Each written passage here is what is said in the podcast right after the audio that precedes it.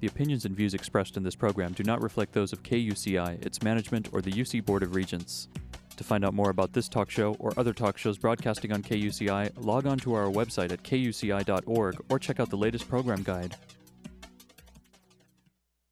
You are listening to 88.9 FM. KUCI, broadcasting live on the campus of UC Irvine. since 1969.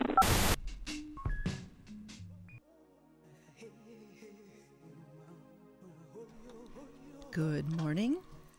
You're listening to Ask a Leader. I'm your host, Claudia Shambaugh, welcoming you to my August 21, 2012 edition. Well, I want to thank Heather for that lovely segue. Our program content is another local cultural institution, Jim Washburn. And so we're going to have a real treat talking with him about uh, the whole um, setting that I thought was so wonderful. a couple of weeks ago, when I heard the Ladysmith Black Mambazo perform at the Great Park, and I so much enjoyed the whole setting. I, I met Jim Washburn, my guest today, there, and I just loved everything about it. I uh, had this chance that he was available to talk about many the many cultural hats that he wears here around Orange County and talk about the upcoming concert that he curated at the Great Park. We'll cover that along with considering other local matters. We'll be right back after a station break, so don't go away.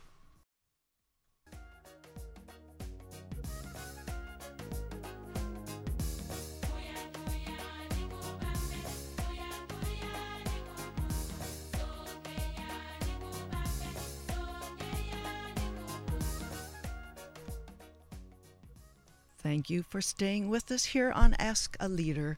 We are very lucky and pleased to have on the show this morning my guest, Jim Washburn, a product of many locations around Southern California, including attending Corona Del Mar High and UC Irvine. He's dabbled into humor, politics, popular culture, film, and writing, and has penned two nonfiction books and a novel.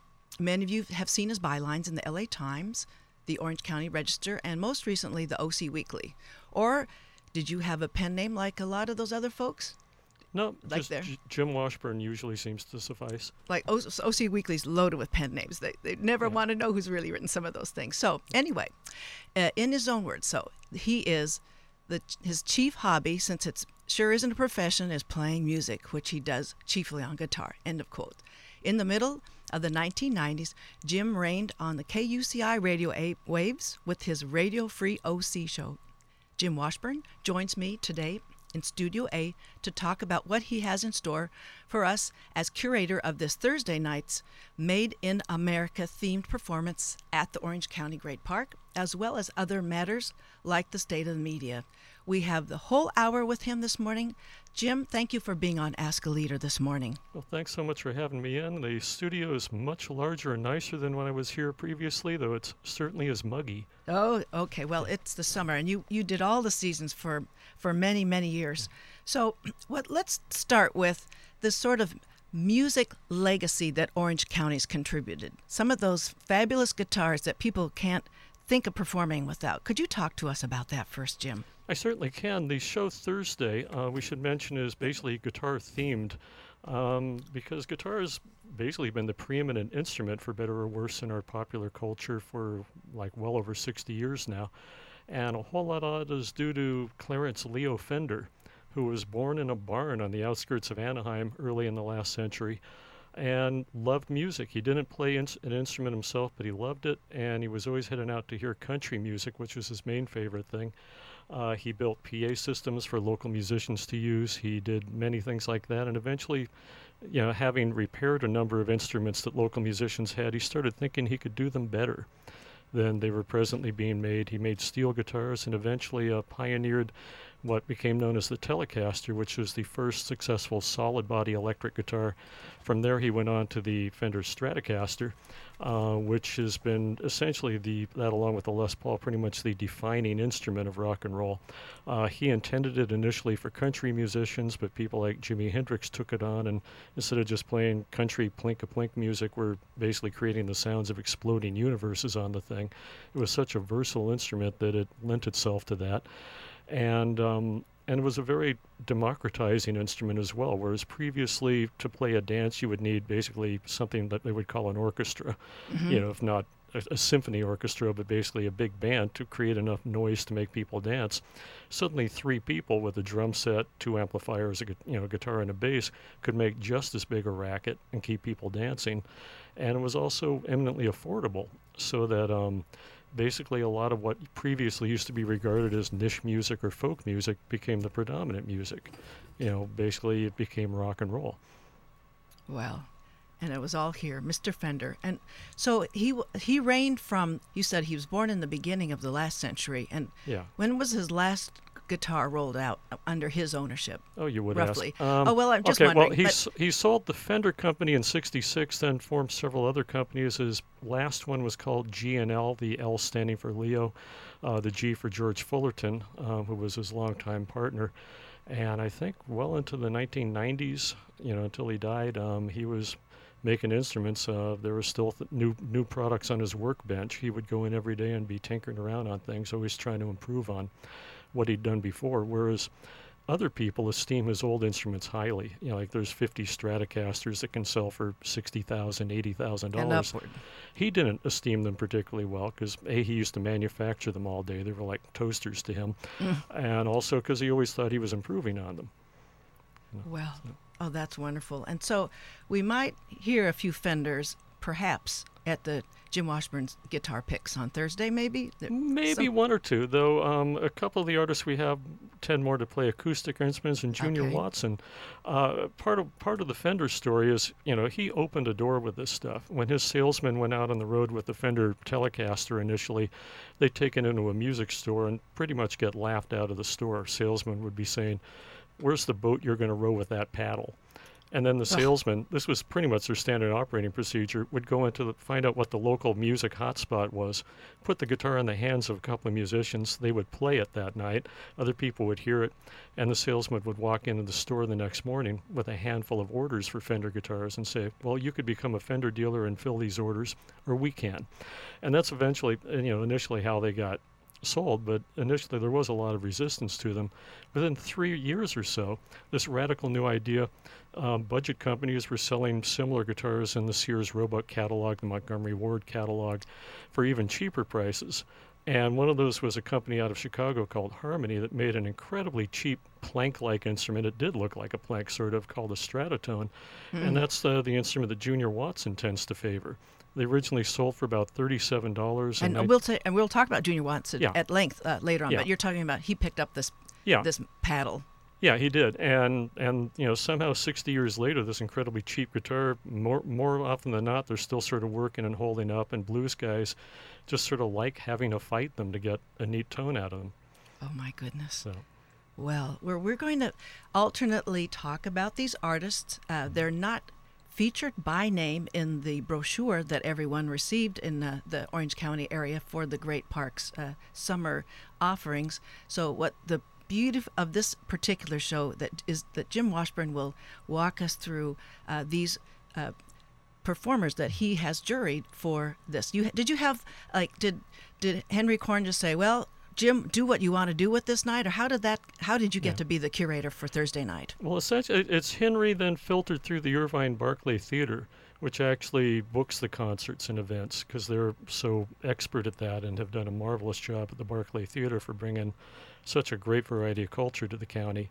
And so from the get-go, I think this is the fifth year. Correct me if I'm wrong. Of them produ- bringing concerts to the park. Um, they've done a great job of it, and I've just known the people there for years. First as a critic, and then I've helped them try to promote the shows a year or two. And um, and because they knew I was nuts about guitar, they you know we'd kicked around the idea of a guitar fest for years, and then this is sort of like a mini version of it. We decided to try, and um, and it, it happened came together pretty quickly. You know, you you have your dream list of who you'd like, and the first thing you do is you check to see where they're booked already, because you hate being disappointed. and, um, Right. So, um, But so you always got to reach. Like one of the people I would love to have gotten is Richard Thompson, who's a British guitar player who, Yes. in my opinion, is probably the best living, at least most interesting, both electric and acoustic guitarist around. and a lyricist too. He's Yeah. really got some Yeah. amazing things to sing about. and but unfortunately he was already booked up. Um, but the the first people we did check, John Jorgenson, just fortuitously was playing in the area at the same time, so that kind of made him a little more affordable than having to fly them in specifically. And um, then the other two fellows we ran it out with are some of the best guys in their fields, but they also happen to live locally, so that helped a lot. well, Um, the other thing is that you can book Richard Thompson for next year, the two years from now. So Mm-hmm. we, we got you got him in the bag, and then work around that theme or something like that. Yeah, if, if this comes up again, we'd certainly love to do that. And um, and Jorgenson is not quite local, but sort of. He's from Redlands originally, but he got his musical start playing in Disneyland, which has been kind of a a nice melting pot for a lot of musicians over the years. He initially was playing clarinet there in a Dixieland band, but was primarily a guitarist and loved playing gypsy jazz. So he um, convinced the folks at Disneyland to let him start another little combo there. And when you say gypsy jazz, for those who Yeah. know they know the genre, but they, they associate that with Django Reinhardt, that yeah, kind uh, of sound. Yep, exactly. He was pretty much the, the wellspring for everything we regard as gypsy jazz. Now he and Stefan Grappelli, the violinist in that combo. Mm. David Grisman a little bit, yeah, well, accompanying Gr- it. Yeah, Grisman came along decades later, Right. fabulous though he is. And um, and so they pretty much defined the genre back in 1930s France. Um, somehow, even the Nazis liked him. You know, they, they, had a habit of, of murdering gypsies, but not Django. He was They- irresistible. I think he had mixed feelings about that and was Mm. one of the more fabulous musicians of the last century. Uh, he had um, very colorful life.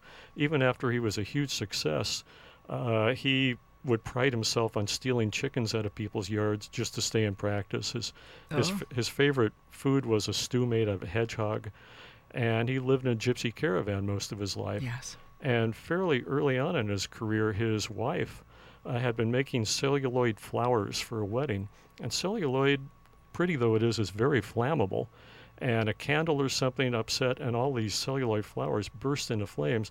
Uh, Django was able to pull his, you know, went in there and pulled his wife out, was able to save her, but at the expense of the better part of one of his hands, or on his fretting hand, the, the hand where you really need your fingers. Well, Two, two of his fingers were permanently burnt and paralyzed. He could kind of use them in a club-like way to fret, but basically these incredible speed runs that people do their best to duplicate. Right. He essentially was doing with two fingers. And some of the people that are real partisans to his playing style, who want to learn his solos note for note, even like tape up two of their fingers so Oh, they can why. so they can try to play in the exact manner that he did. That's that's a little extreme. John Jorgenson, I think, attempted that just to see if he could do it once. He said, but it's not really Left it to the master. yeah, that's handicapping yourself a little over much. Wow. Well, for those of you who've just joined us, we're talking this morning for the full hour with Jim Washburn, and he's talking about the event he's curated at the Great Park on Thursday evening, uh, Jim Washburn's guitar picks, and talking about the legacy of the the gypsy uh, jazz that uh, Django Reinhardt contributed to the first of the two artists that it will be performing. That's um, John Jorgenson Quintet. And uh, we, uh, do you want to say a little bit more about John Jorgenson before we spin? yeah, up? We're going to play a little would. excerpt. Yeah, at, at Disneyland, um, again, he convinced them to um, to let him start another combo there, along with the other. I think he was playing bluegrass there in Frontierland. He was playing Dixieland jazz at um, what they what, that New Orleans Square, and he also convinced them to let him start up a little band doing the gypsy jazz stuff that they called the Rhythm Brothers. So we started doing that there. And kind of a side note, there's a fellow named Tommy Davy who's in his young 20s now, who's also one of the more fabulous players in the gypsy jazz genre. And he got turned on to the music because his parents took him to Disneyland, he says, when he was four. And he fell, Wow. he heard John Jorgenson playing there and fell in love with the music, and that's what he does for a living now. Well, here's the, an authentic, uh, original uh, cultural contribution from Disney. Who would have thought you would have brought that in here this morning, Jim? Thank goodness. Yeah. And um, and John went from there, uh, kind of a, a total left field from that. Uh, he wound up in a country band called the um, Desert Rose Band Aha. that had a number of number one country hits. Uh, while their guitarist John won numerous awards for several years as the best guitarist in country music from the Academy of Country Music, and he added kind of a, a Beatle-like flavor to it. You know, like as if Mm. basically the Mersey River flowed through Bakersfield. He kind of added that little bit of a sound to it, and it worked really well. From there, he went on to a guitar group called the Hellecasters that was sort of like almost a psychedelic ventures. And then he played with Elton John for six years. He's on records with Barbra Streisand and a number of other people. And then returned to his pretty much first love of playing gypsy jazz, though with his own compositional flair added to it. And it should be very interesting. We just found out uh, his keyboard player uh, had an accident, got injured in Hawaii, so he's going to be playing without a keyboard player on Thursday, but with adding an extra rhythm guitarist. Um, so More guitars. yeah, one more guitar. Who, who would have thunk it? All right. Well, are we ready to f- have a listen to the first uh, track on his album known as Ultraspontane? Yeah. Shall we do that? Yeah, track number one would suffice just fine. Okay, let's take a listen then.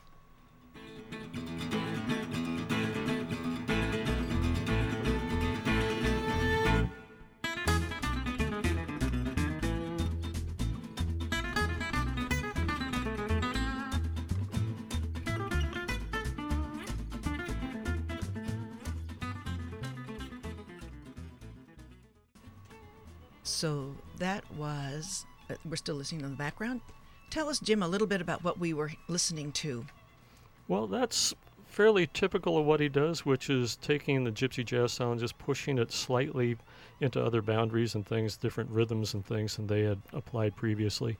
As you can tell, it's a tremendously dexterous music. You know, there's a lot of speed in it, but also a lot of melodicism and lilt to it.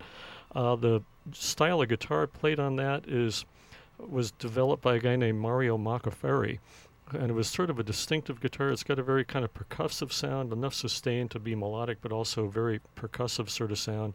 And it was just a kind of odd, distinctive guitar. And Mario wound up moving to the United States and making a fortune making plastic guitars and ukuleles and plastic clothespins. Wow. So go figure. But for a long time in France, these guitars were tremendously esteemed and um, are very, very rare now. I think John plays a more modern variant based on that design now. Well, I had to pinch myself. I thought for sure I was listening to Django Reinhardt. That that he's so close into that genre there. So Mm-hmm. right in the middle of that. It's beautiful. Yeah, there are, are entire Django fests. There was they held one in Laguna for a few years, and there's still one on Whidbey Island every year up in Washington and a few other places in the U.S. where the devotees of this music will just fly in from wherever, and they'll bring in some of the European adherents. Uh, Django has a couple of uh, you know distant relatives, you know second cousins, third removed or whatever that play in the style that are very good, and a lot of other people as well. And I don't mind mentioning there is a neighbor in this community whose son was named after him, and he's just finished uni high. Ah, Hey, Django Mangum, this is a shout out to you, buddy.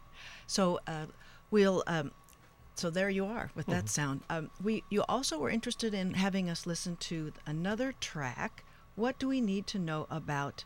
It's the. Um, I'm, I'm not sure which number eight is. Oh, it's the Bassa Orpheum. yeah, Orpheum. Yeah, not too much more to know about that. Just it pushes it slightly into a uh, South American bossa nova style, which uh, hadn't quite been come up with yet when Django was around, so he didn't get to explore that.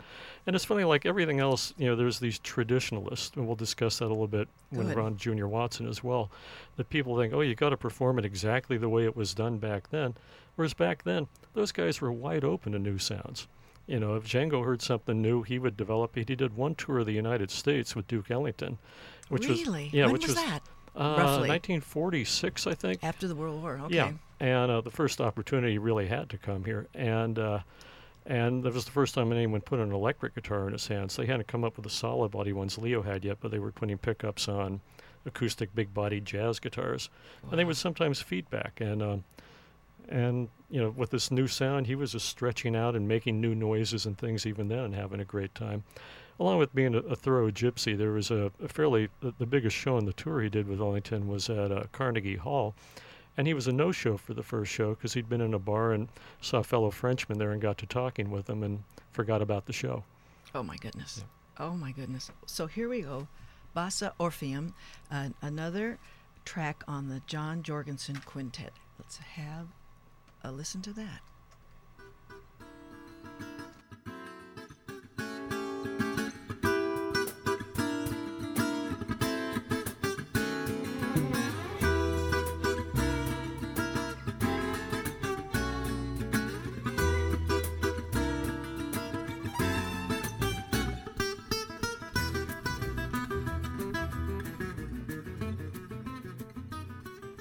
Thank you for having a listen. That was John Jorgenson Quintet talk uh, playing Basso Orpheum. And so uh, Jim Washburn, my guest today on Ask a Leader for this entire hour, who's curated the Great Parks uh, music performance series that Jim Washburn's guitar picks p-i-c-k-s because he's chosen these sounds the uh, second artist that will be uh, performing is junior watson and we've got we'll hear some sounds of his but uh, give us a little introduction to what junior watson is all about would you jim I, I'd be glad to. And Junior is going on in the middle of the program. Uh, John's the headliner. He goes on last. And um, and Junior is, uh, what to say about him? Lives in Stanton. Somebody has to. And he's, he's originally, I think, from Sacramento and came down here in the very late 70s, early 80s and got known to a lot of local audiences as the guitar player in uh, the Rod Piazza band, the Mighty Flyers, they were called. And they played a whole lot in all the local watering holes. And uh, curious, at the same time, disco was sort of going on in the coastal cities, Newport and Laguna particularly, they sprang up a real love of roots music. Chris Gaffney was playing country One moment. music. When Yes. you say roots, exactly what do you mean for all of us? Uh, well, th- there's there's certainly more roots than this, but uh, specifically locally blues and country music, mostly blues. You know, the, the country that came in mostly in the county was that sort of ersatz country that came in with their whole urban cowboy thing. hmm Uh, Chris Gaffney, when he was around, was playing uh, much more rootsy, original kind of country, and then most of the blues stuff was also, you know, very tied to the 1950s sound of the blues. Uh, Watson's specialty was kind of West Coast jump swing. It it got called. It was pioneered by uh, T-Bone Walker, and a very jazz-inflected, very lively style of playing that Watson just took to naturally. He can play virtually everything else in the blues, but uh, that was his specialty. And the thing I love about him, having heard a lot, a lot of blues and being bored silly by most of it now, is that he's very spontaneous and alive. You know, again, we, we were talking about how some people treat music as this museum piece and you can't mess with it. He's very much open to new things and playing in the moment, which is supposedly what music's all about. It's the thing that sort of takes you outside yourself, connects you with something more than yourself, where you forget the moment and all your ego based things and all that. And he just plays. And it, uh, to my ear, it's some of the most marvelous stuff. It's sort of like a Louis Armstrong thing, where every time he takes a solo, it's a little adventure. You know, he takes like you get the feeling he's just step two steps forward into you know not what, and it's very surprising music a lot of the time. Okay, fine. So, we're, are you ready now to uh, have a listen to Junior Watson's? Yeah, yeah. The track we're about to listen to is uh, very, you know, he plays melody a lot too, and the, this one you might recognize as "One Night with You," which was a song Elvis recorded early in his career. Earlier than that, uh, it was written, I think, by a New Orleans fellow named Dave Bartholomew, and the original version was called "One Night of Sin," which was just a Oh. little too much for radio audiences. So when Elvis did it, they cleaned it up a little. Uh, this one's instrumental, so you don't even have to worry about the sin part. It's pretty salacious on its own. Oh, okay. So, let's hear now this track. It's One Night with You, a la Junior Watson. Stay with us, folks.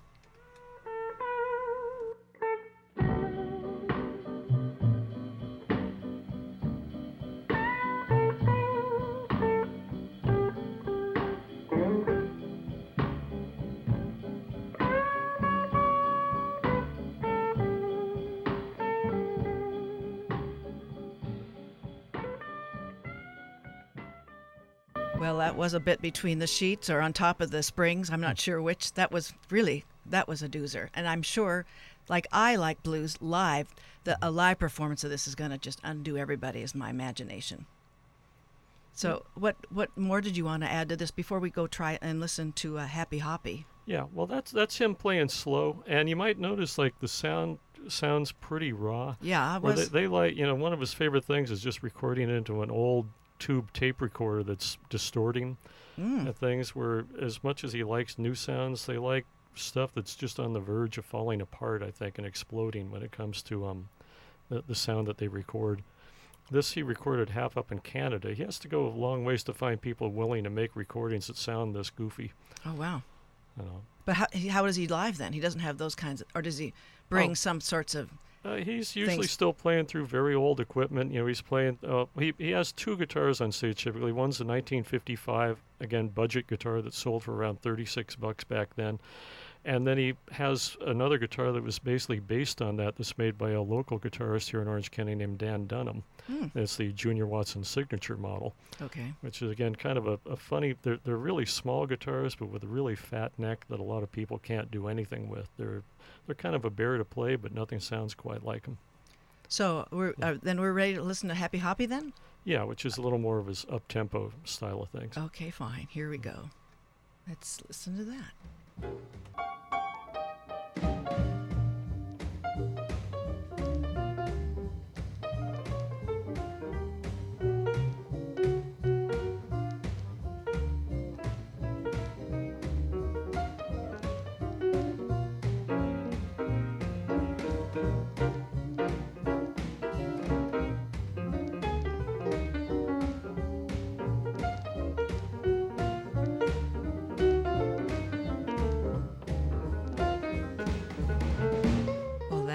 That's absolutely wonderful. Thanks, Jim, for bringing that one on. So what we'll do now is the the third and uh, final. Or now, in the order of Yeah. appearing, this will be uh, Mark Trumbull will be playing after the opener with no, he'll- Junior Watson. He'll be the first one on. He's the first one. We're going Yeah. backwards with how Yeah, they'll and appear. he performs just solo with a nylon string classical guitar. Uh, Mark's chiefly known as a songwriter and singer. Um, he's written whole musicals. He did one on Manet the painter that was, uh, I think, the, the most well attended, longest running thing they ever did at the Laguna Playhouse, where he was also the music director. uh huh. Mm-hmm. Go ahead. Oh, and uh, but he's sort of like a Willie Nelson, where Willie is great a songwriter as he is, and everything else. If um, if he were not, you know, known for that, he would still just be known, I think, as a fabulous guitar player. And uh, and he's neato. I like him a lot. He's uh, he's from Orange County, but he's about half the year, I think, up in Ashland, Oregon, as well, because he's doing a lot of theater stuff up there, and we're, we were lucky to get him down to play this date. Okay. Well, very good. Then we're going to have a listen to the track on his, it's called Father's Day, in parentheses, Simplicity Himself, a capital H Himself. And we'll listen to Now is the Hour. That's Mark Trumbull, who will be performing at the Jim Washburn Guitar Picks at the the uh, Orange County Great Park uh, performance Thursday night.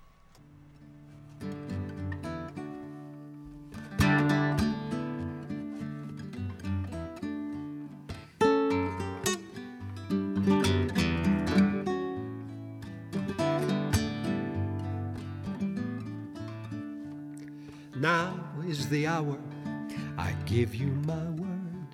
Now comes in power, I give you my word. Well, that was the artist Mark Watson, Mark Trumbull, I'm sorry, who will be performing uh, uh, as, um, who'll be beginning the Jim Washburn's guitar picks at the Great Park. And you were going to say a little bit about, we want to make sure everybody knows the particulars. It's going to be this Thursday at uh, the park, uh, the um, restaurant.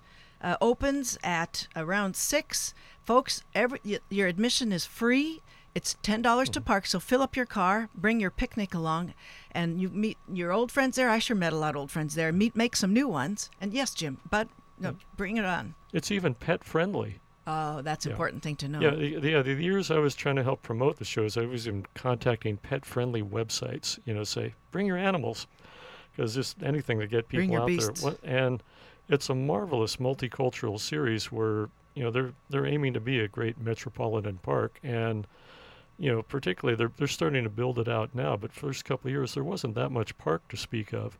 But I think they were so well serving the function of a park by bringing all these diverse groups of people together here, where you know, there's a large Indian community here and all this stuff, and they would do a night of Indian music, and the people that loved that would like the setting so much they'd come out for all the other, you know, various cultures and things. They've done a great job of trying to represent you know a whole world of music out there. As you mentioned, you'd seen Ladysmith Black Mambazo out Right. there, and just just about all ages and you know strata to get wind up getting represented out there because the Barclay that's pretty much what they're good at. You know they've done a fabulous flamenco fest at the Barclay for years and things, and uh, they, they bring in a nice world of music, and it's helping I think to create a sense of community, which is one of the reasons why a park exists. And I must say, I've, I've had to go all the way to downtown LA for the grand performances to get what I can get now right at the Great Park. It's really, when we talk about diversity, it's not just a shell to, uh, you know, pitch an idea. It's it's really, it's alive and well at these performances. And yeah, uh, it's and the the shows in general um, start at eight fifteen. We might try to nudge ours up a few minutes early, just so many artists. Because usually they have one artist. We've got three. We're trying to give them all wide shift, and I'm going to be on before and between the artists doing a whimsical and hopefully fact-free history of the guitar. oh, good, um, good. With maybe a couple of ugly props. I'm not sure. We've also set up a uh, guitar museum of some notable and infamous instruments and just wacky things that are odd, you know, odd little bywaters of the, gu- the guitar world, Wow. and that might be fun. And uh, Is this going to be videotaped? pardon me? Are you going to videotape this performance? Oh, I hope somebody does. Somebody, I hope. Yeah. Well, let's talk to Henry The- These about days, that. it's hard not to video things. Is that a security camera in the corner here? Yes, that's so that our general, our station manager knows that we're not uh, sharing a bong in this Ah. uh, Studio A, which uh, would never occurred to me. But now that you ask about, th- I have to tell you why it's in there. Well, that's certainly changed. No, Anyway, and the other acts, uh, if we might mention them briefly, uh, the the weekend of which uh, the show I curated as a part is called the Made in America weekend because they're all American artists, though yes, one of them's playing French music. Go figure.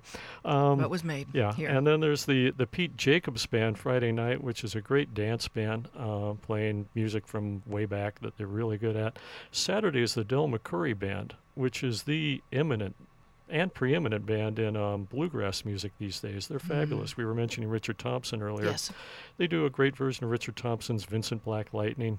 Uh, they're very traditional yet current. They're a fabulous band, largely family members, father, a couple of sons, some other members, and they're just make a beautiful noise. Even if you don't like bluegrass, or if you think you don't like bluegrass, try not to like these guys. okay, I'd say then there's yet one more weekend. um, Right. Where they recently added the Aquabats, which I think is the Friday night, um, August 31st. And then um, and we'll have Sandy Robertson on next week. I'll, I'll say that at the end again to Oh, the boy. show.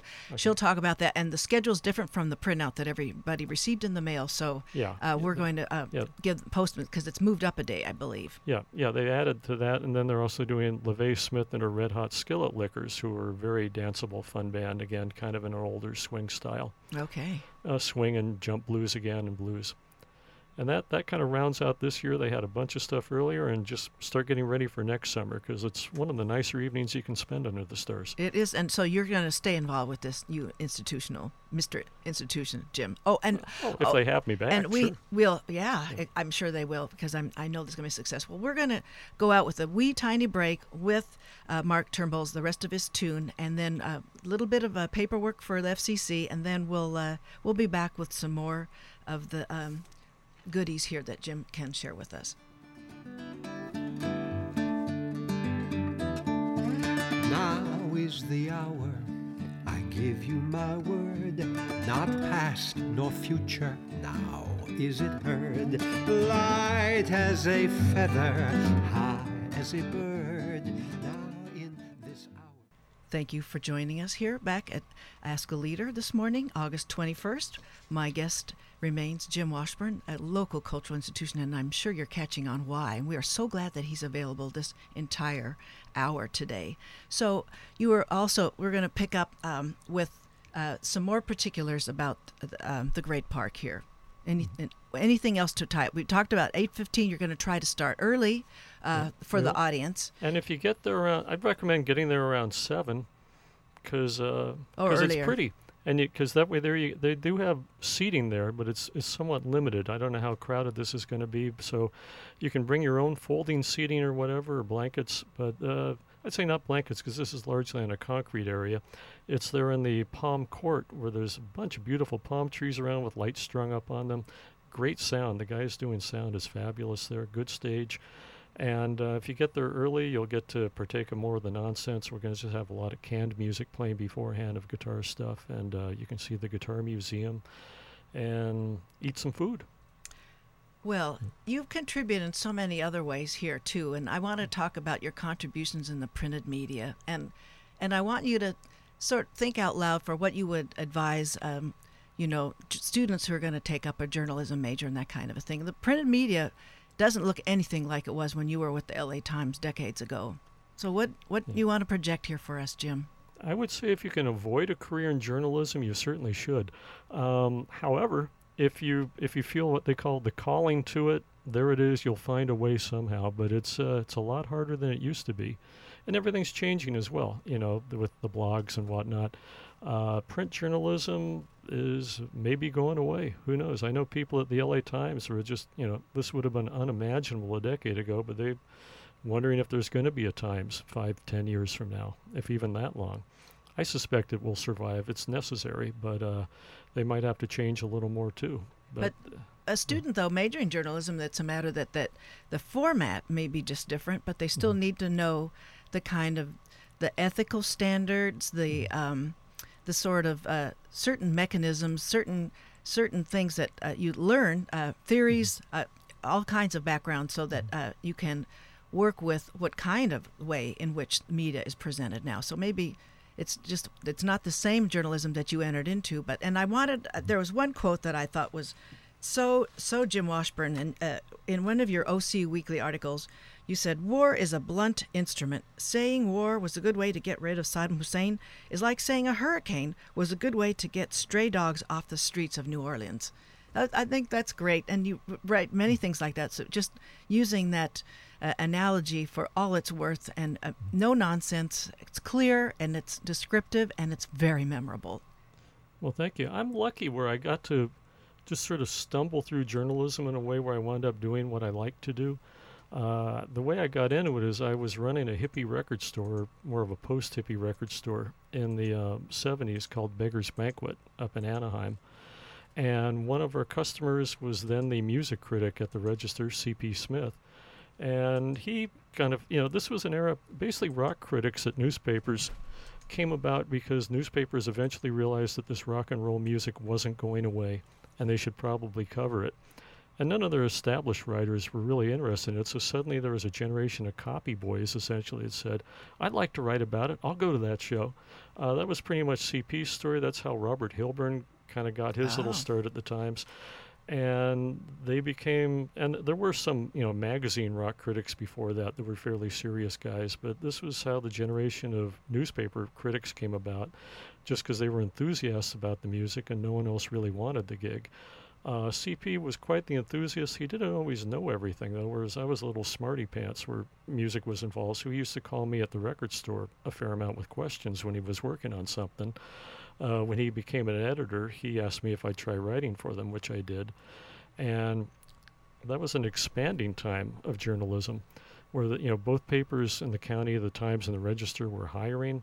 They had a circulation war on, so they were covering just about everything that moved, which was great for the arts in general. Right. You know, free publicity essentially. You know, advancing things and also critiques to, you know, release this whiny. well, it's a two-way street. It's free publicity and it's much more exposure for the the the patron of all these fine performances around. Yeah, and all, and uh, I think that we got spoiled. All the arts institutions certainly did at the time because if you did something good, people were going to hear about it. Right. Uh, whereas now it's sort of like shouting down a hole in a lot of ways. A lot of good shows go on that people only hear about it afterward from people that were there, and all. And um, and uh, again, through my lucky stumble through journalism, I started off doing music, which I loved. I didn't like writing about it so much. Uh, I don't like most music critics uh, when it comes down to it. oh, really? Yeah, I, and They're Bob, too what? Bob Hilburn, for example, tremendously nice guy, was very dedicated to his work, very hard worker, all that sort of stuff. But I just didn't get him because he, I don't think he got music. You know, he would Oh. he would go straight to the lyric sheet, and he would write about lyrics and controversy and if the band was controversial or fell off the stage or something like that. But when it actually came to the expressive power of music, I think it was kind of at a loss. More of a tabloid coverage Yeah. than a, a, Yeah. a, a devotee of what was being played. Yeah, but but certainly, you know, in the long run, good for things. so who knows? Um, and then from music criticism, particularly once at the Weekly and also at the Times, I wound up doing a humor column and edging more into the politics and social commentary, uh, which is fun for me because I like to write. And rather than writing about someone else doing something interesting, I prefer to try to do something interesting myself. And fortunately, at the time, um, things opened up enough. I was afforded the opportunity to do that. Okay, and you know, I there's one thing that will go back in, in the resume of Jim Washburn, and I I do believe we are in for some some kind of a nugget here to ask about your being a janitor at Robinson's at the at Fashion Island. I'm glad you asked me that. That was my first job at a high school. A friend and I and I, who just uh, didn't have much in the way of ambition, uh, just somehow somebody told us about this job. It was handy. Lived in Newport, and it was sort of dreamy. You'd start like at 4:30 or 5 in the morning. It was still dark outside. The world seemed fresh and new, and they wouldn't have most of the lights on in the place. This was the, the Robinsons at Fashion Island. And so you'd have like three or four floors there that was essentially dark except for the emergency lights. Mm. So they're saving money there, yet they would have the canned music playing, the Muzak of the day. Oh, that's right. And it was just sort of eerie.